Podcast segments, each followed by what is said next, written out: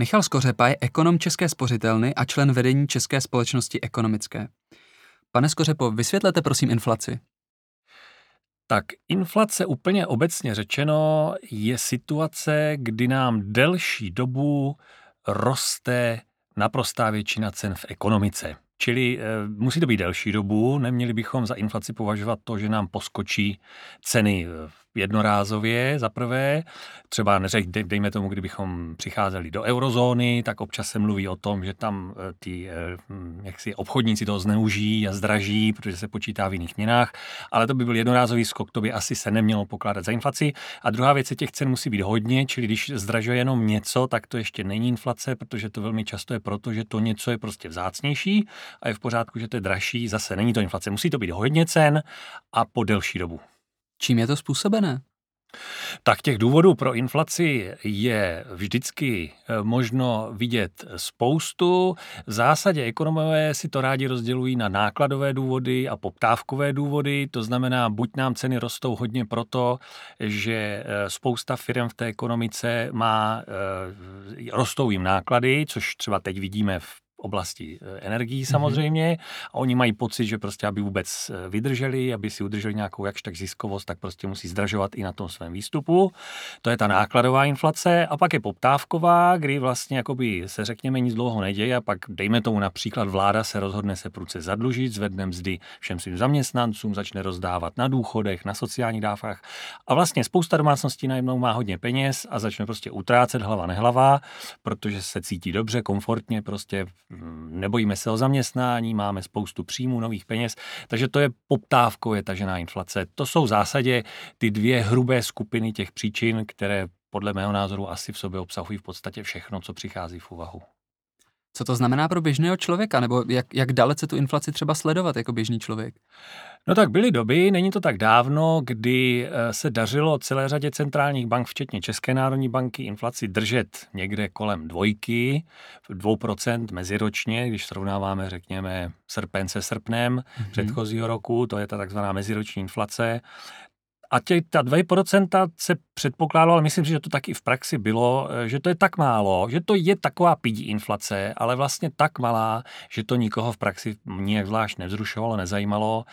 Eh, má to taky tu výhodu, že ta inflace maličká, že vlastně eh, se tak nějak si zažije v té ekonomice, všichni s tím počítají a nic moc se neděje, není to důvod k nějaké panice, k nějakému jaksi zmatenému rozhodování.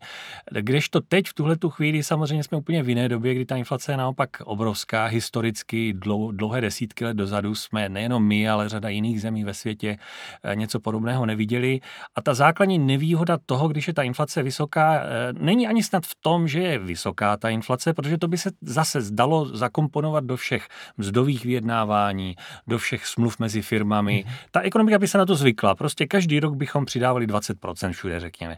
Průšvih je v tom, že když je inflace vysoká a zejména když je čerstvě vysoká, vysoká, což je náš případ, mm-hmm. je to prostě pár měsíců v podstatě, tak mnozí z nás samozřejmě to trošku zkouší a přidají maličko víc, než co by odpovídalo, řekněme, těm nákladovým tlakům na začátku. Protože si řeknou, je zmatek, e, někdo třeba nepřidával tolik, někdo přidal víc. Já se do toho chunu schovám, do toho pelotonu, mm-hmm. budu se snažit být spíš jaksi vepředu a zdražím maličko víc a uvidíme, jak dlouho to vydrží, jak dlouho ti mý klienti to bude trvat, než zjistí, že vlastně jsem poměrně drahý. Jo, ten, ten zmatek, to je ten hlavní problém a tenhle ten cenový zmatek, kdy prostě eh, věci stojí neustále něco jiného a, a jak si není úplně jednoznačně, jak si jednoduché odhadnout, kde to zdražení je prostě v pořádku a je asi dlouhodobé a kde to jenom někdo na nás zkouší, jestli ještě jako to koupíme i za tuhle cenu, tak, tak prostě tenhle ten zmatek eh, potom vede k tomu, že lidé třeba eh, přestávají nakupovat eh, nebo nakupují špatné věci, invest, jakoby v úzovkách investují své, své peníze špatným směrem,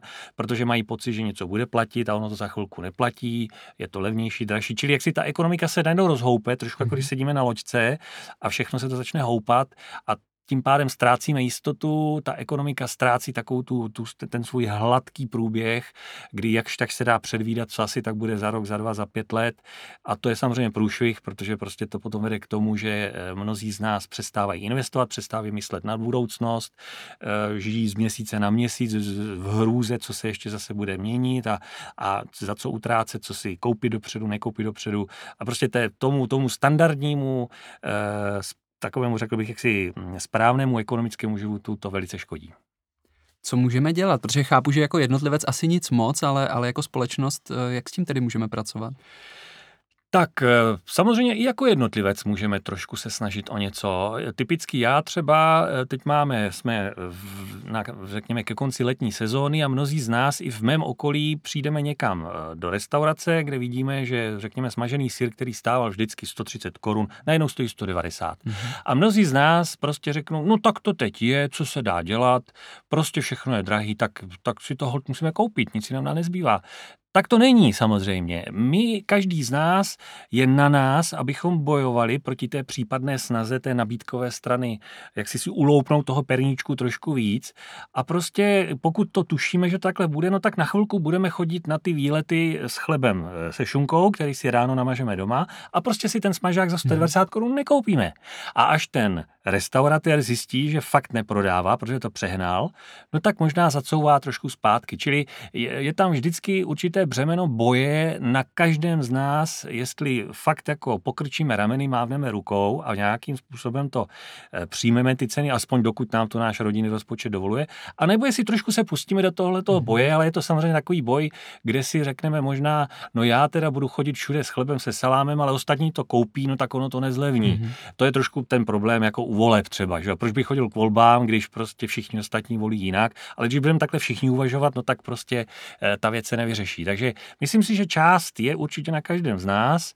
A druhá věc je, že bychom měli eh, podporovat třeba při volbách a obecně v takovém tom politickém procesu, legislativním procesu, měli bychom se snažit jako voliči eh, zajistit to, aby na té makroekonomické úrovni při těch národohospodářských politikách eh, ti lidé, kteří jsou na těch pozicích, tak skutečně rozhodovali tím správným způsobem. To znamená, řekněme, aby Česká národní banka skutečně pečovala o nízkou inflaci, mhm. nebyly tam žádné postranní zájmy ve, ve prospěch, řekněme, nějakých velkých finančních skupin nebo něco podobného. Stejně tak, aby eh, vláda hospodařila pokud možno opatrně, zejména když je vysoká inflace, tak by vládní schodky měly být malé, nejlépe, kdyby byly přebytky samozřejmě.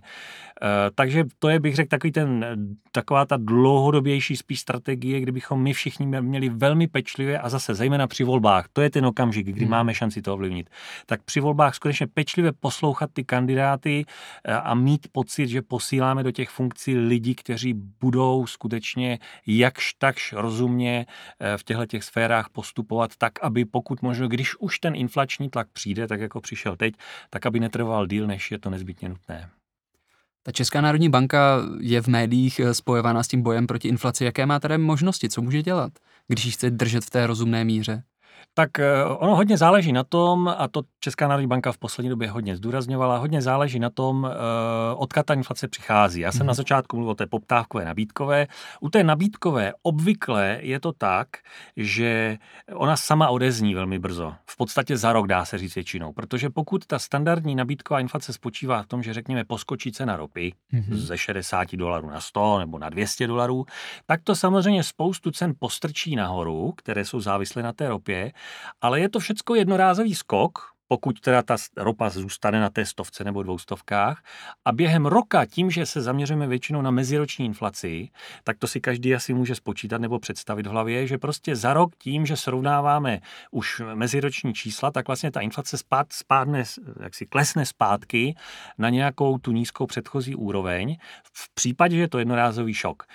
Eh, tenhle ten nabídkový. Kdežto u té poptávkové inflace, tam hrozí, že prostě lidé budou eh, jaksi neustále tlačit ty ceny nahoru tím, že mají pocit, že mají hodně peněz, nebo dokonce mají hodně peněz, protože třeba vláda mhm. rozhazuje a podobně. A v tom případě eh, je prostě potřeba s tím přece jenom bojovat. Není možné jenom tak počkat a říct, za rok to přestane, takže vlastně nemusíme nic dělat. No a tím základním samozřejmě nástrojem jsou úrokové sazby, aspoň v Česku a v naprosté většině uh, civilizovaných zemí. Dneska centrální banky bojují s inflací primárně pomocí úrokových sazeb. Uh, důležitá je taky komunikace. Ta centrální banka by měla být velmi věrohodná v tom, že prostě když řekne podle našich prognóz inflace za rok, za dva bude zpátky na těch velmi nízkých úrovních, tak ta veřejnost by tomu měla věřit.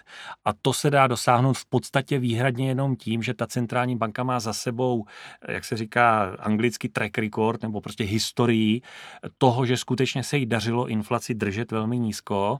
A pokud se může pochlubit tím touhletou historií, tak pak ta populace by měla tomu věřit, že dobře, v tuhle chvíli inflace z nějakých přechodných důvodů vysoká, ale prostě my děláme kroky tak, aby, aby, aby klesla zpátky k těm, řekněme, 2%. Čili samotné úrokové sazby a dále velmi věrohodná komunikace. To jsou ty dva základní nástroje. Mm-hmm. Jak funguje ten mechanismus úrokových sazeb? No, tak to je složitá záležitost, eh, ale kdybychom to měli teda úplně projít velmi zjednodušeně, tak eh, v podstatě se dá ta ekonomika roz, rozčlenit na firmy a domácnosti velmi zjednodušeně. A samozřejmě jak na té firmní straně, tak na té straně domácností je řada subjektů, které si, eh, pokud chtějí utrácet, tak si na to půjčují peníze v bankách primárně, takže pokud ta centrální banka zvýší úrokové sazby, je tam takový jako složitý eh, finanční mechanismus, který vede k tomu, že i ty banky jednotlivé mm-hmm. zvyšují úrokové sazby. No a to samozřejmě zdražuje ty úvěry firmám i domácnostem, takže je menší chuť si půjčovat, ať už na spotřebu, na investice, což oslabuje tu poptávku. To je ten jeden kanál, řekněme, ten úvěrový, a pak ten druhý důležitý kanál je, řekněme, vkladový nebo úsporový, kde většinou banky se snaží zvýšit úrokové sazby i na eh, té straně vkladů v bankách a to vede k tomu, že lidé, když se rozhodují, utratíme teď ty peníze nebo si je dáme radši do banky, no tak pokud čím vyšší jsou úrokové sazby na těch bankovních účtech, tak tím větší je tendence těch domácností spíš si ty peníze odložit, protože za rok tam bude zase něco víc, než to hned utratit. Takže to jsou ty nejzákladnější dva kanály, kterými eh, vysoké úrokové sazby tlačí inflaci dolů a nízké úrokové sazby by měly fungovat fungovat přesně opačně. Ono těch kanálů ve skutečnosti je víc. Mm. Je to dokonce, bych řekl, do dneška velká debata v ekonomii, kudy všude vlastně ten signál od centrální banky toho ekonomikou eh, prochází, ale tohle je ten takový, řekl bych, nejstandardnější. Pak ještě jeden, který se uvádí hodně často, to je kurzový kanál. Mm. To znamená, pokud vy zvýšíte úrokové sazby v Česku na českých korunových aktivech, ať už jsou to ty vklady v bankách nebo potom další aktiva v té ekonomice, tak eh, to zaujme investory odinut, kteří mm-hmm. mají, řekněme, eura v ruce nebo dolary, řeknou si dobře, tak pojďme investovat v Česku, tam jsou teď vysoké výnosy, ale k tomu, aby mohli investovat v Česku, musí si koupit korunu nejdřív a teprve tu potom nějakým způsobem tady využít. No ale jakmile se zvýší poptávka po koruně, tak ta koruna začne posilovat a veškeré zboží a služby, které jsou dováženy do Česka z ciziny, tak vlastně zlevňují v korunách a to zase znova tlačí inflaci dolů. Takže to je ten další mm-hmm. takový, ještě bych řekl, relativně jednoduchý kanál. Vy jste hezky zmínil na té individuální úrovni, že si říkáme eh, často, že já nebudu nakupovat, ale ostatní nakupují. Setkal jsem se i s termínem domácí versus dovezená inflace. Nefunguje to podobně, že si řekneme, jsme malá ekonomika, většina té inflace je dovezená, nic moc s tím neuděláme? Funguje to takhle? Eh, samozřejmě, pokud máme pocit, že ta inflace je dovezená, tak eh, my na té individuální úrovni s tím v podstatě nic neuděláme, protože to je ta takzvaná nákladová inflace spíš. Prostě pro firmy zdražují ty dovážené vstupy a, a hold eh, ty firmy jenom posílají tohle, tu zprávu dál, jako pošťáci s tím nic moc nenadělají, takže určitě ano, to platí, že e, takový ten boj proti zdražování, boj každého z nás naší peněženkou má smysl primárně v případě, že máme pocit, že to je ta domácí inflace. Mm-hmm. E, a teď jde o to, jaká ta inflace je, to není úplně legrace rozpárat, řekl bych, tu celkovou inflaci, dneska ji máme někde kolem 17-18%, mm-hmm. tak jako rozkrojit tohleto číslo na tu domácí a dováženou část není úplně legrace, zejména když už to trvá delší dobu, tak jako u nás, řekněme půl, tři čtvrtě roku, tak už se ty věci začínají natolik mixovat dohromady, řekl bych, a ty signály, které původně třeba přicházely hodně ze zahraničí, skrze ceny energií a podobně, tak tak jako se motají v té ekonomice jako v bedně, že už potom nepoznáte přesně, eh, které ty molekuly toho větru přišly zvenku a které už byly rozpohybovány prostě domácími faktory, takže pak už je to docela složitá záležitost. My jsme se bavili o různých výších inflace, ale jakým způsobem se vlastně inflace měří? Tak, přesně tak. My jsme mluvili spíš o té ekonomické podstatě, o tom jevu samotném, ale jako konec konců všechno v ekonomii nebo v ekonomice, eh, ta realita vždycky potom se měří nějakým zjednodušeným způsobem a snažíme se jakoby zhruba odhadnout, jak to je, ale my samozřejmě nemůžeme zachytit eh, změny všech položek všech zboží a služeb, co si kupujeme. To jsou prostě desetitisíce, statisíce různých variant. Když si vezmeme už jenom třeba mobilní tarify, tak prostě těch firm je spousta, každá z nich má různé tarify. To by ten Český statistický úřad vůbec nebyl schopen to udělat a není to tak nikde, takže všude vždycky inflace se měří eh, tak, že se vezme určitý malý vzorek z tohoto obrovského množství, z toho hejna obrovského nejrůznějších cen a plateb a ten vzorek se vybere tak, aby tak nějak zhruba pěkně pokrýval celý ten náš takzvaný spotřebitelský koš, ten skutečný. Takže ten, ten, co mají statistici, tak je nějakým výběrem v Česku v tuhle tu chvíli je to řádově asi 700 položek, mm-hmm. které jsou rozděleny do 12 skupin. Je tam jídlo, pití, bydlení, doprava, kultura, rekreace a tyhle ty věci. Eh, je to samozřejmě váženo tak, aby to zhruba odráželo eh, význam těch jednotlivých položek pro celkové naše útraty. Eh, takže jídlo tam má prostě řekněme nějakých kolem 20%, protože statistický úřad naposledy v roce 20 teda, takže už vlastně rok a půl dozadu, udělal důkladné šetření toho, za, za co průměrná česká domácnost dává kolik peněz. No a z toho pak vyjde nějaká, nějakých těch 17%, ale už z toho, jak jsem to popsal, je vidět, že každý z nás ve skutečnosti tu svou privátní inflaci má jinou. A jsou lidé, kteří možná ji mají 10% a jsou lidé, kteří mají 30%. Takže to, co slýcháme od staťáků, tak to je prostě průměr za celou republiku, který ale rozhodně nemusí platit na úrovni jednotlivých rodin. Pane Skořepo, moc krát vám děkuji, že jste si udělal čas a přišel ve zkratce vysvětlit inflaci. Děkuji za pozvání. Jedno téma, které hýbe světem, jeden host, který ho umí vysvětlit. Tento podcast pro vás připravuje animační studio Vysvětlit.cz. Moderuje Michal Andera.